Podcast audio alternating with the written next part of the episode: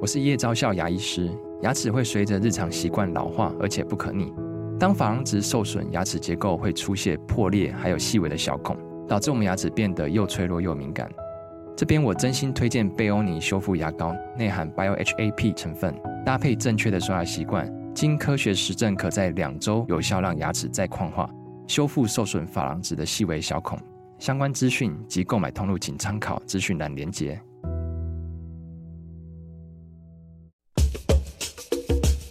你要泡什么？要泡茶、泡咖啡，可不要泡沫经济；要泡泡糖、泡泡澡，可不要梦想成泡影；要泡菜、泡饭、泡妞、泡书本，就不要政治人物跟咱们穷泡蘑菇。不管泡什么，张大春和你一起泡新闻。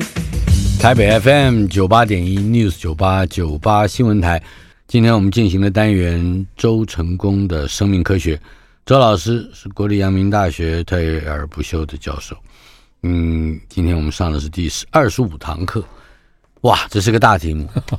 科学与文化，两个平行还是会相交汇的世界。呃，两个这两个世世界是指东方和西方吗？科学跟文化到底有没有关系？呃科学跟文化，我们过去认为科学是所谓的普世真理，嗯普世的真理，是它不应该受到文化的影响嗯啊。这个是我们过去大家常常会认为科学应该是这个样子，嗯但是科学是不是真的是这个样子呢？我们在从事科学研究的时候，到底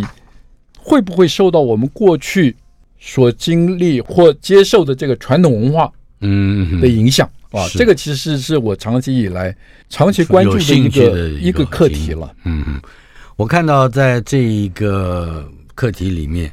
呃，您可能是为了要，比如做演讲，准备了 PPT，里对面第一张照片就呃引起了我很大的兴趣，那就是李约瑟的照片。他的一生贯穿了二十世纪，一九对，这零个零年这到个一九实在很有九，意思。我、嗯我我好几次演讲的时候，我都会问在座的听众啊，嗯有有没有谁听过李约瑟这个大名的？嗯哼，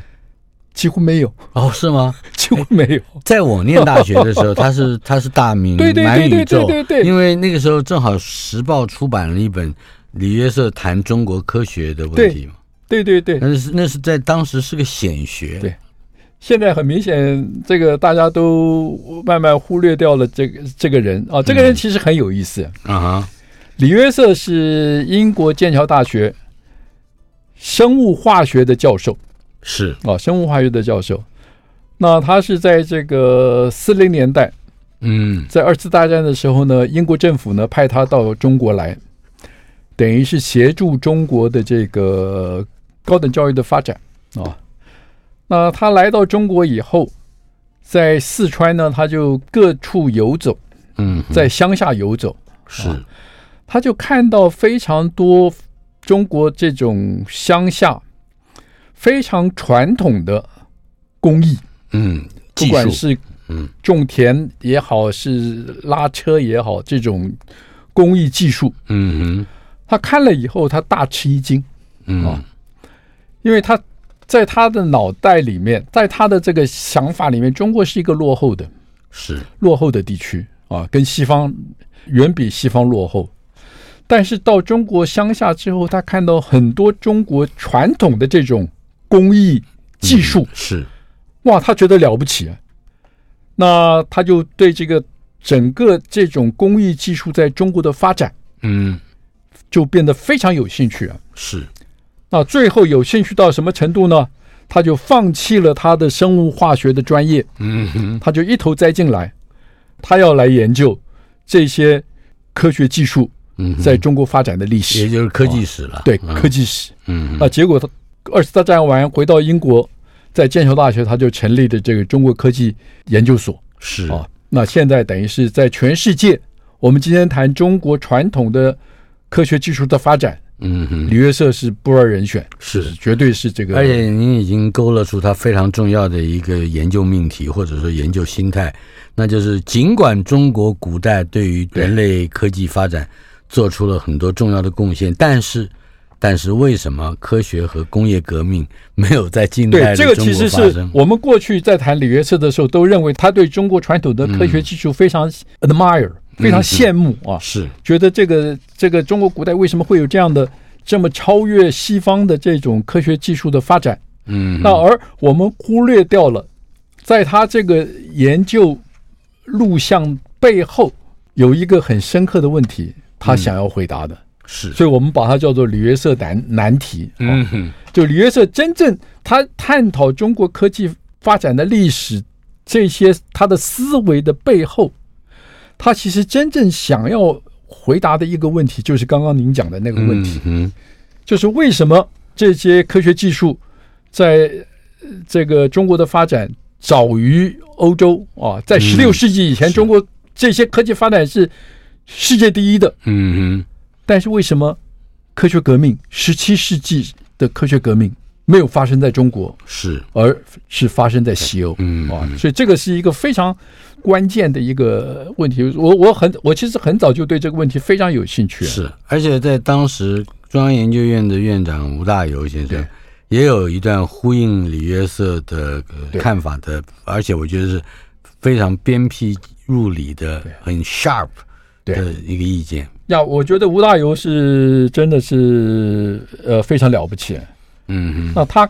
看了李约瑟跟在国内啊，不管不管在台湾，在中国大陆讨论李约瑟的著作的这这股热潮，嗯的背后呢，他就很冷静的讲了下面这一段评语。啊嗯哼，他说：“我国有些人是以为科学呢是我国自古有之啊，特别是看了英人李约瑟大作《中国之科学与文明》，就非常开心啊，因为在那本书里面呢，列举了很多技术发明，中国的技术发明呢都早于西欧几个世纪。”是啊，超越西欧。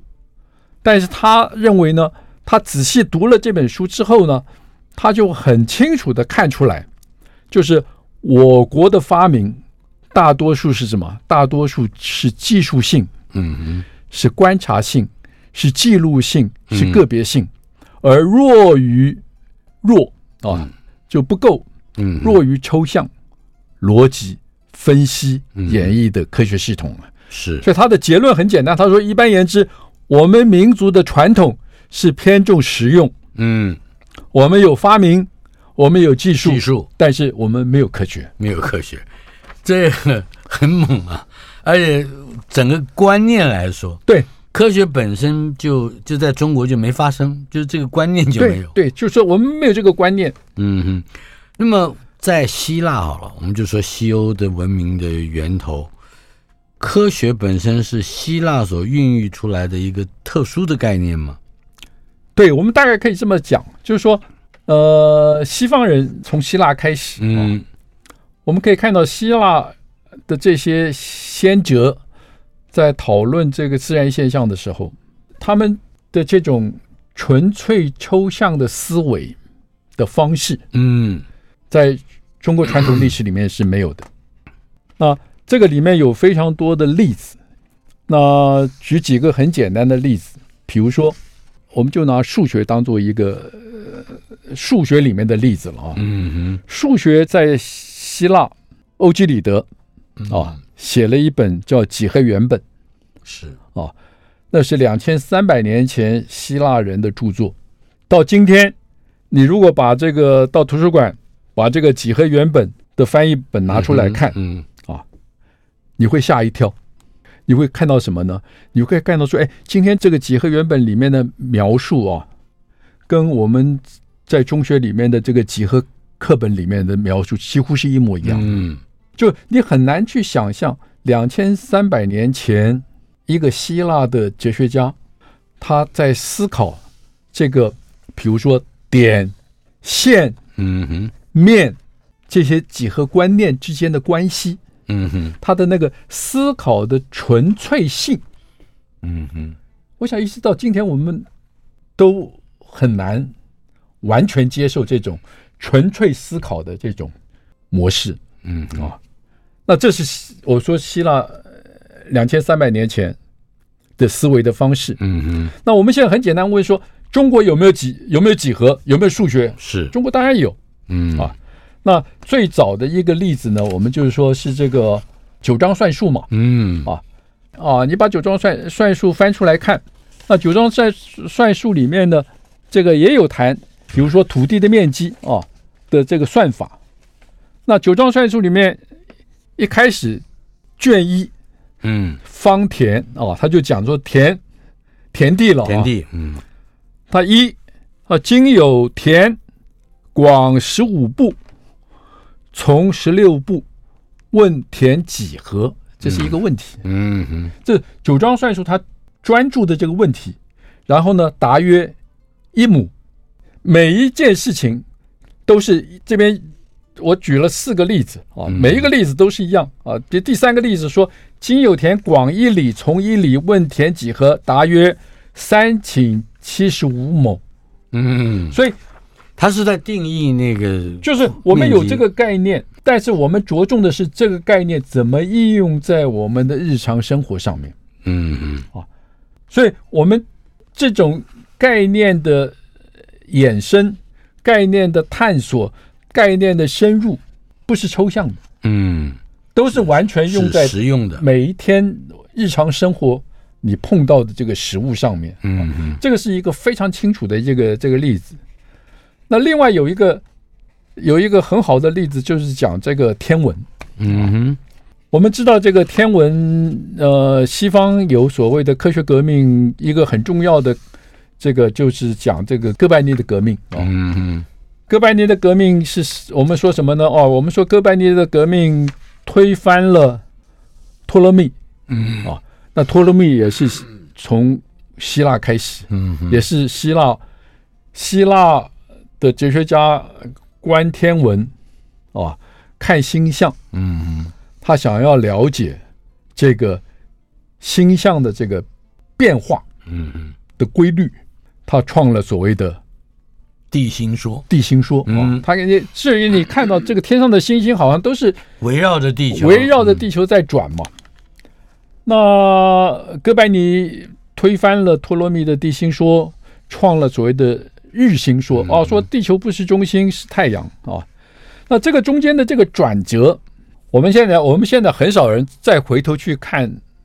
托勒密的地心说，嗯哼，现在的中学课本里，或者你去问国中生说托勒密的那个地心说怎么样，他都告诉你说是错的。嗯哼，啊，所以也不必回去再看他的也不本必源去和回去思想去看思想的本体，那我就常常在想，托勒密的地心说笼罩了整个欧洲的这个学术思维超过两千年。嗯那托勒密是笨蛋吗？很明显，托勒密其实不是笨蛋哦。那地心说，呃地心说有一个很非常重要的一个天文的这个观测啊，嗯是跟地心说不符合的，就是所谓的火星的逆行。嗯你去看那个火星的在天上的轨道，嗯在天上的轨迹，随着时间天上的轨迹，它不是从，比如说从西方起来到东方落下，嗯它的轨迹不是一个很圆滑的，它走走走走走走到一三分之一的地方，哎，它会往回走，嗯往回走了一段，呃又再回头来，再往前走啊，这个叫火星的逆行逆。行，那我们常常就想说，哎，如果地心说真的是对的，火星不可能逆行嘛，嗯火星一定是照着一个圆滑的轨道哦，比如说从西往东，是，它不可能走到一半，它又这它又跑回去了。嗯哼，如果是地球是中心的话，啊，那我们就想，托勒密难道没有看过火星逆行的这个现象吗？如果他看到了火星逆行的这个现象，这个天文现象，嗯这个很明显的跟他的地心说不符合嘛，是，那他怎么还会坚持地心说的这个理论呢？嗯哼，那我们说，难道托勒密是笨蛋，或者说托他勒观密的测有问题，或者说是托勒密的跟随者是笨蛋，嗯哼，视而不见吗？结果我们应该怎么理解？坦白，讲，不是。嗯托勒密看到了，托勒密看到了火星逆行的现象，嗯他为了要解释怎么从地心说来解释这个火星逆行的现象？他其实是创造了一个新的概念，哦嗯就是说，他说火星，比如说火星绕着地球转转，火星不是真正绕着地球做圆规的转嗯运行。他说每一个行星哦，他说其实都有它自己的一个环绕自转的一个轨迹。嗯嗯他把那个轨迹呢叫做每一个行星的本轮，轮就轮胎的轮，，对，轮是轮胎的轮，本就根本的本，本那轮就是自转嘛。而不是自转，不是自转他他认为就是说每一个，呃比如说火星，火星它是绕着一个中心点在转，嗯就是说绕着它的本轮在转，OK，啊。金星，金星绕着它的本轮在转，嗯，所以真正绕着地心说里面说这些行星绕着地球以地球为中心在运转是，不是指这个行星本身，而是指行星运转的那个本轮。嗯是那个本轮绕着地球，以地球为、啊为中心是在运转啊。那我们今天你没有办办法看到图，你看到图你就一清二楚，就是因为火星的本轮绕着地球转，嗯那火星是以本轮的中心为中心，在那里做圆周运动，所以这个时候你就会看到非常清楚，在它运转的过程中间呢，我们如果只观只观，因为我们看不到本轮，嗯我们只看到火星，所以你只看到火星运行的轨道，你就会看到哦、火星的确是会发生所谓的逆行的这样的一个运动，是啊，所以这个是非常精密、非常精巧的一种计算、嗯嗯一种理论来解释火星的逆行。逆行啊，嗯那同样的问题，我们可以问中国人有没有看过火星的逆行？我记得有啊，荧惑守心，当然有，是不是？嗯啊，当然有。那问题是，中国人怎么怎么解释？解释？嗯啊哼，那中国人的解释其实很简单，哈、嗯中国中国人的解释，在这个长沙嗯哼，马王堆是汉墓中间，就是坟墓中间的这个汉朝坟墓出土的这个帛书，叫做五行占啊，嗯中间就有完全 完全非常精准的记载。嗯啊，他说：“火与心心欲，嗯，则心是缟素、麻衣在其南，在其北，皆为死亡。”嗯他把这个火星逆行这个现象呢，叫做荧惑守心，是预示大人议政，主去其功，对天子走失位，是王将军为乱。国家要崩溃，有对对人对有对人作乱，对哎对对对，这就个是他完全就是把这个天天上星象的那个变成人事化了，变成人质化，嗯他不去管，他就这个里面就完全没有任何一点点抽象的推导。它就是一个神秘的神秘主义的一个逻辑，然后解释成对于当下政治情况的对这个那所以你就动机，你从这里你就可以看看出来，东西方对同一个，不管是天文现象，嗯不管是人世间的这些这些事件，他的思维切入的方式嗯是完全不同的。那所以这个里面，其实我就觉得是，我当时是觉得是非常有意思了。嗯，那但是怎么解释？哦，尤其是他怎么去跟中国没有科学这个概念对衔，接起来，就是因为我们的思维方式不一样啊、嗯哼那这个思维方式的不同，会不会影响到我们的科学发展？哦，这个是我过去长期关注的一个课题了，嗯，因为我自己做科学研究，是啊那我接受了西方科学研究的训练，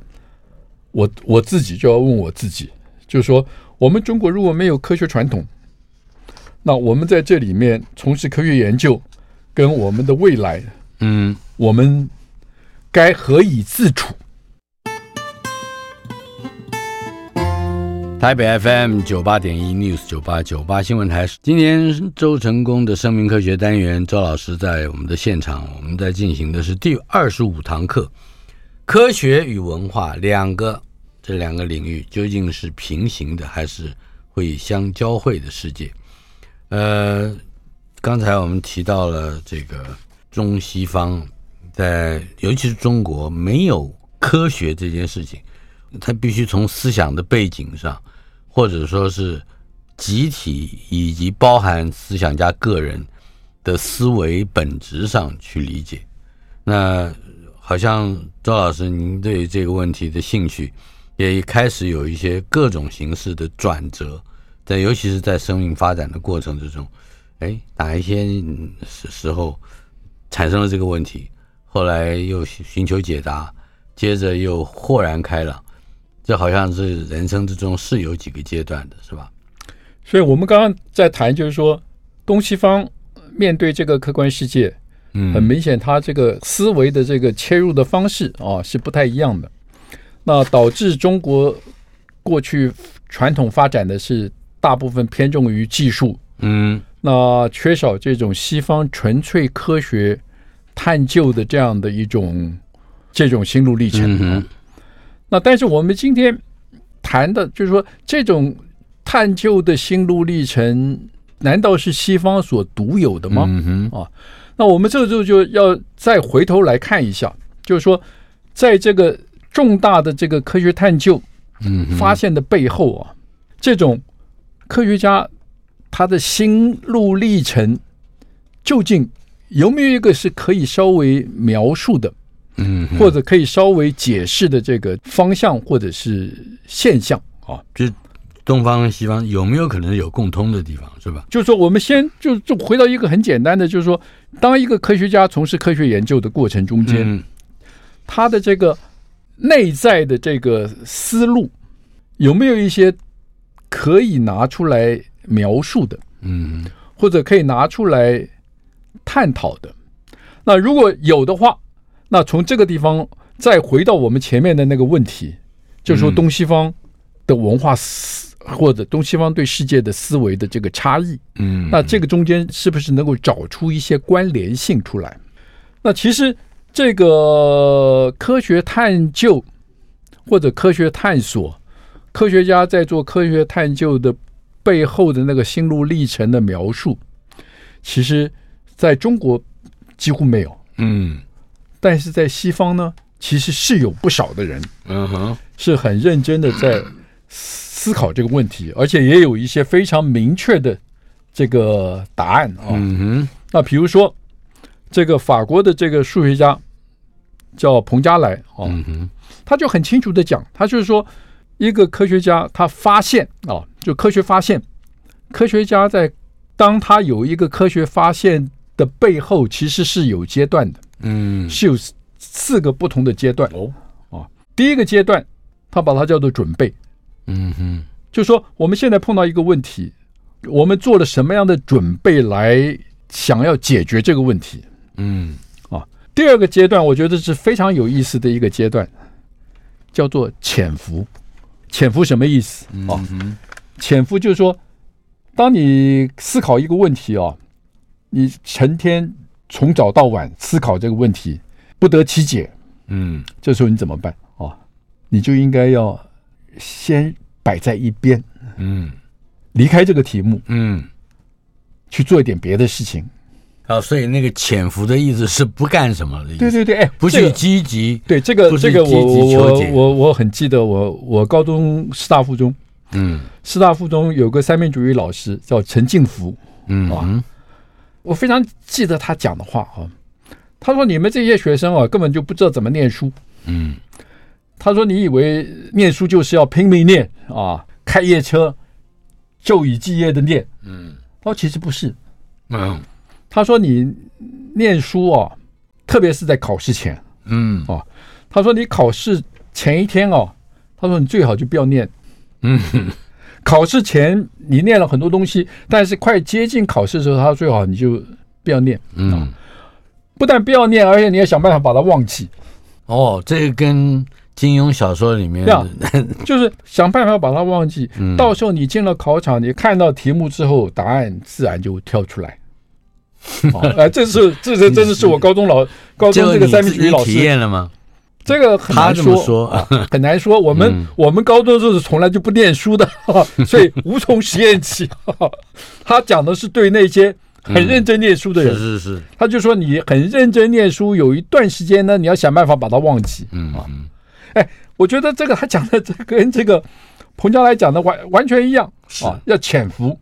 嗯，incubation，潜伏了一段时间之后，你再回头来嗯，豁然开朗。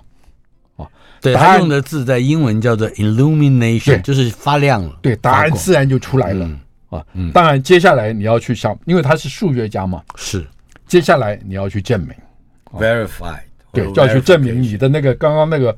那个豁然开朗的那个得到的那个答案到底是真的还是嗯，中间有没有漏洞，所以有没这有个缺发点？啊现发现科学上的发现，对有这四个阶段，对，那我自己非常喜欢这个另外一位物理化学家，叫做呃普兰尼，布兰尼，嗯啊，Michael 布兰尼，他其实讲的非常非常清楚啊。嗯那这个我们过去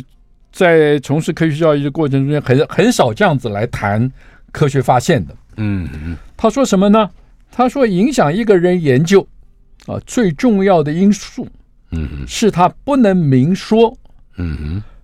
从他的文化与背景中，经由潜移默化而得到的，它叫做支援意识。支援就是我们支援意识支援部队的支援，对意识呢就是所 conscious，以，所以这个我们常常常常都忽略掉了。嗯我们东方人在谈科学研究，怎么去准备啊？嗯我们常常忽略掉了这一点。这个支援意识，他认为支援意识是促成研究重大发现最重要的一个因素。他另外把这个支援意识，他又把它叫做未可名言的知识，就这个知识的的确确是在，但是你讲不出来，嗯说不出来，说不清楚的啊。但是他又的的确确在那里，嗯哼所以他说支援意识是隐晦的，嗯哼是无法明确描述的。是逻辑跟方法论不能够对创作活动最重要的关键加以界定，嗯，更谈不上指导。那怎么办呢？我记得很清楚，以前我们常常有有人这样说了啊，嗯哦，说你们这个科学啊、要做科学研究最重要的是什么？要去念这个科学方法，嗯哼要把这个方法论把它搞清楚，要有个你才 methodology 你才可能去从事科学研究。嗯那逻辑也非常重要，啊嗯哼乍听之下，这些说法都可以接受。嗯科学研究当然是讲究逻辑，可能也有一些方法啊。嗯哼但是普莱尼说这些东西其实都无关紧要，嗯无关紧要。是重要的、真正重要的东西是那个未可名言的知识嗯。哦。那这个东西讲起来就就是它既好像是新的，对，呃，陌生的，对呃，而且是值得探索的，但是你又说不上来，对你不讲不清楚啊。未可名言的知识。那那这 个这这个好，当然这以后只要说不清楚， 我就说我这个是那那 Polanyi 这个的这个东西，当然是因为他是一个理论家，嗯哼，西方理论家啊，西方的理论在探索这个科学研究背后的心路历程的时候，他引用他的发现了，就是或者他阐明这个这个心路历程。嗯我自己看了这个之后呢，我就觉得，哎，其实中国人也有这个东西。哼，嗯那中国人不谈志愿意识，不谈什么未可名言的知识嗯，啊，因为看起来他还是在用一对个字一个字那在解释嘛，中国人最好说明这一个概念的，我认为是王国维在他《人间词话》中间讲的一段话。那三三句词，对，那很就有是说名的三句词。他说：“古今之成大学问、大事业者，嗯必经过三种境界。哦嗯嗯那第一个境界叫什么呢？第一个境界叫昨夜西风凋碧树，独上高楼，望尽天涯路。嗯嗯，这个你怎么去想象？是无无将上下而求索，不断的追寻，不断的这个这个不就是刚刚讲的那个准备吗第？第对，就是第一阶段，就准备嘛，嗯哼对不对？ ，preparation，嗯好，接下来他讲呢，第二个阶段叫做“衣带渐宽终不悔，为伊消得人憔悴嗯，这就是也是要刘勇的”，词，要苦思，整个生命要投入，嗯，但是呢，不得其解，所以为伊消得人憔悴嘛，嗯也也呃仍然没有答案。仍然没有答案。嗯嗯哦，你必须经过这个阶段以后，哦，嗯哼。到了第三个阶段，第三个阶段我还记得，我会背呀，叫做“蓦然回首，那人却在灯火阑珊处”，对，是吧？蓦然回首，嗯，忽然之间一回头所以这个就是我们刚刚讲的， ，illumination，对我们刚刚讲那个第三个阶段呢，嗯就说那个，很多这种不是你预期的，嗯你也没有办法预测，说这个时候什么时候可以得到这个结果，哦、嗯哼，就是蓦然回首，那人却在灯灯火火阑阑珊处，就答案就出来了哦。嗯，好，哎，这听起来还是很神秘啊。所以所以讲了很多啊，讲了很多。那同学常常有的时候就在问，说那我们该怎么办？那我的答案，我说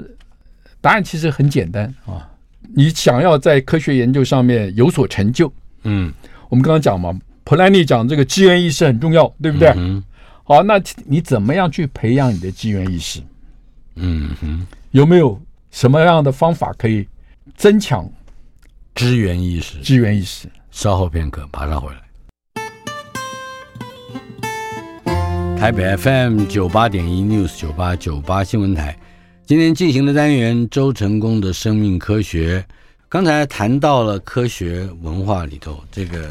尤其是发现科学发现的四个阶段里头，包括准备、潜伏、豁然开朗以及证明。但是另外一方面，我们也强调了，尤其周老师特别提到对支援意识，也就是这个好像是这个准备，对潜移默化，从你过去的知识跟这个文化背景的潜移默化得到的志愿意识。文化背景里面经由潜移默化而得到的这种资源意识，在探究活动里面究竟扮演了什么样的角色？我想这个普兰尼讲的很清楚，在探究活动中间，这个是最主要的推动力啊。嗯那我的学生常常就会问我，说如果探究这个志愿意识是这么重要，那我们怎么来增强我们自己在科学探究过程中间的志愿意识？嗯哼，那我说，答案其实非常简单啊，只有三个字，叫多 念书。啊，没有没有什么捷径，嗯你只有多念书，而且什么书都念嗯哦、这些东西慢慢在你脑子里面都慢慢慢慢塑造成为你从事科学探究的那个志愿意识。嗯哼，你不晓得什么时候有用，是但是碰到的时候它就会出来。嗯哦，所以这个是，这个其实是我我我觉得是非常重要的一个我们在讨论怎么去做科学探究，怎么去培养自己嗯的一个方向。是所以我们刚刚讲了说，这个资源意识啊，这个文化是从我们文化背景中间经过潜移默化而得到的。嗯哼那我们刚刚前面又谈了很多这个例子啊，东西方文化，东方人、西方人面对这个客观世界，他提出来的这种解释，他的认知是不同的。嗯哼那这个究竟除了这个古人之外，我们到今天啊，这种文化背景，我们东西方不同的文化背景，对我们东西方人的现在的思维，嗯有没有什么样的不同？那我自己在美国念书的时候，我们常常就是留学生私底下会讨论这个，各国学生的同意的问题，是对吧，就是我们常常会说，哎，日本的学生哦非常规矩嗯，哦工作非常认真，这个是从来不偷懒啊。嗯很勤奋，那美国学生呢，啊很天真，嗯哼啊有点傻里傻气的嗯哼啊。那大家对印度印度的学生的印象都不太好啊。啊就觉得印度的学生呢有点奸诈。嗯哼那我们同学常常对我们自己嗯啊非常骄傲的讲啊，哎，我们中国学生呢有鬼头鬼脑的聪明。啊什么是鬼头鬼脑嗯的聪对，明？嗯这嗯什么是鬼头鬼脑的？那所以这个表示就是说，在不同文化背景中成长的人，嗯他的思维方式是不是真的有一些明确的嗯哼差异啊？就是很细微的，但是对非常关键的不同。真的还是假的？就是我们这个只是、我们刚刚讲的都是个人的印象嘛，嗯嗯有没有一些比较根据实证得到的支持？刚才您讲的是，呃，同留学生之间互对相说的，但是有没有真正，比如说研究或者对说对是对对比对对所以这个问题一直到我两千零三年的时候，啊？那那一年到美国开会啊，就有机会呢到这个哈佛广场啊，在哈佛广场逛书店，在书店里呢，哎，就看到一本书，书的这个题目叫做《The Geography of Thought》，它的副标题啊嗯，它的副标题正好就是回应我一直在思考、长期思考的一个问题。它的副标题叫什么呢？叫做 “How Asia 嗯 and the Western Think Differently”。嗯 and why，就是东方人跟西方人的思考模式究竟有什么不同？嗯哼为什么？是哦，所以有实验，那这个因为是密歇根大学心理系的一个教授，叫做 Nisbet，嗯哼，写的书啊，我当时看了如获至宝，我就马上买了书回来看，然后就发现这个书太有意思了。嗯那这本书呢，两千零七年的时候呢，连经有把它翻译，叫做《思维的疆域》。是。啊，但是我相信呢，在台湾没有受到任何重视。不过我们再重提一遍嘛，联经出版的对思思维的疆域思维的疆域啊，，思维的疆域。嗯那我为什么觉得这个问题跟这个讨论太重要了？嗯因为这个书一开始他就列了一系列的心理学测验。嗯哼，这个心理学测验呢，从幼稚园开始啊，从幼稚园开始，这个测验就是给幼稚园的小朋友啊哈，看一只牛，嗯，然后呢，另外上牛上面呢摆了一只鸡嗯哼，跟一堆青草，嗯然后问这个幼稚园的小朋友啊，你要把这个牛呢是跟鸡连在一起呢，还是把牛跟青草连在一起？是结果那个答案呢，出乎这个心理学家的意料意外啊。嗯他发现呢，东方的小朋友绝大多数百分之八十以上嗯哼是把牛跟青草连在一起，啊，牛吃草，但是呢，西方的小朋友刚好相反，绝大多数，绝大多数是把啊牛跟鸡连在一起。因为他们都是动物，要，哎，这个就反映出从小啊，嗯，这个思维的方式不一样。这个 Nisbet 为了要更进一步确定这个不同啊，嗯他就在 Michigan 大学呢，就把他们的学生找来嗯做类似的心理测验啊，这些都嗯是十八岁的啊大学生，不再是幼稚园的孩子对啊哎了，，他就把这个分成两批啊，然后呢不看图，嗯用文字啊，他就给这些大学生三个英文字嗯， ：panda、熊猫、 monkey、猴子、 banana，香蕉，嗯他就问这个学生：“你把哪两个字连在一起啊嗯嗯？”那结果非常清楚，绝大多数来自东方的，包括中国、韩国、日本、嗯香港、马来西亚这些，绝大多数来自东方亚洲的学生是把 monkey 跟 banana 连在一起。啊，猴子吃香蕉，对，但是呢，绝大多数欧美的学生嗯，是把 monkey 跟 panda 连在一起。因为他们都是动物，对，我上到这里的时候，我就会常常问学生：“ 哎，我说有没有人把 panda 跟 banana 连在一起的？”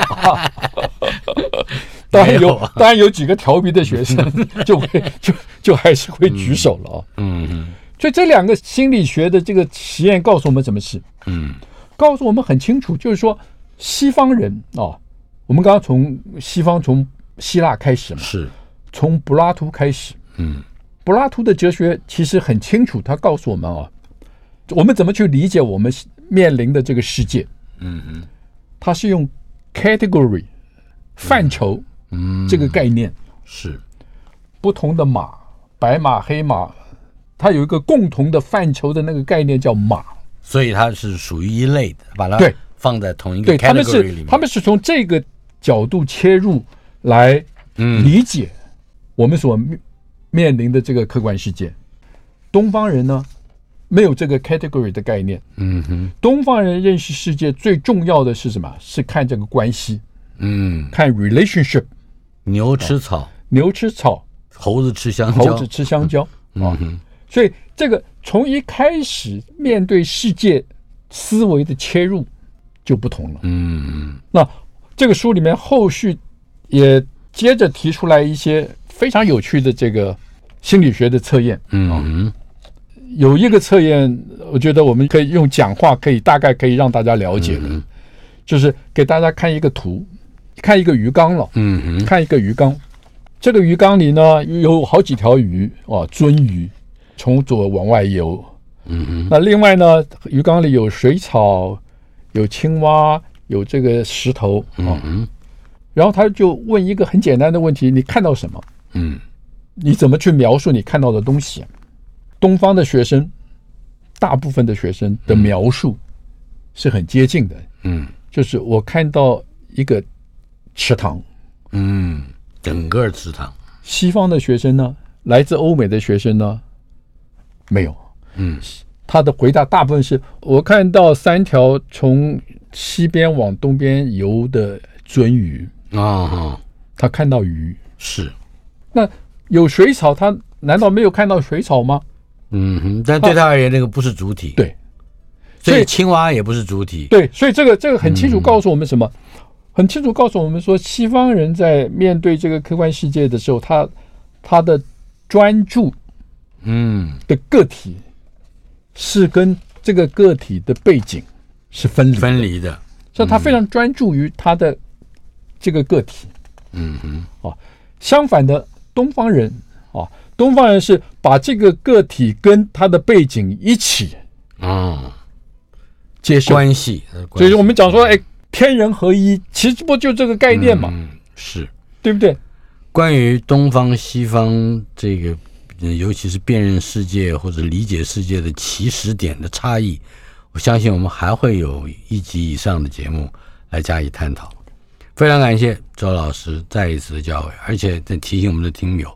如果您对刚刚获奖的呃周老师的《生命为何如此神奇》这本书有进一步的好奇和兴趣，请联络天下文化出版，可以邀请免费参与， 自费车马费啊，就是去出席讨论的周老师。如果我不曾走过这一边，生命中还有多少苦和甜美？那风中的歌声，孤单哽咽的声音是谁？回忆中那个少年，为何依然不停地追？想要征服的世界，始终都没有改变。那地上无声蒸发我的泪，黑暗中期待光线，生命有一种绝对，等待我，请等待我，直到约定融化成笑颜。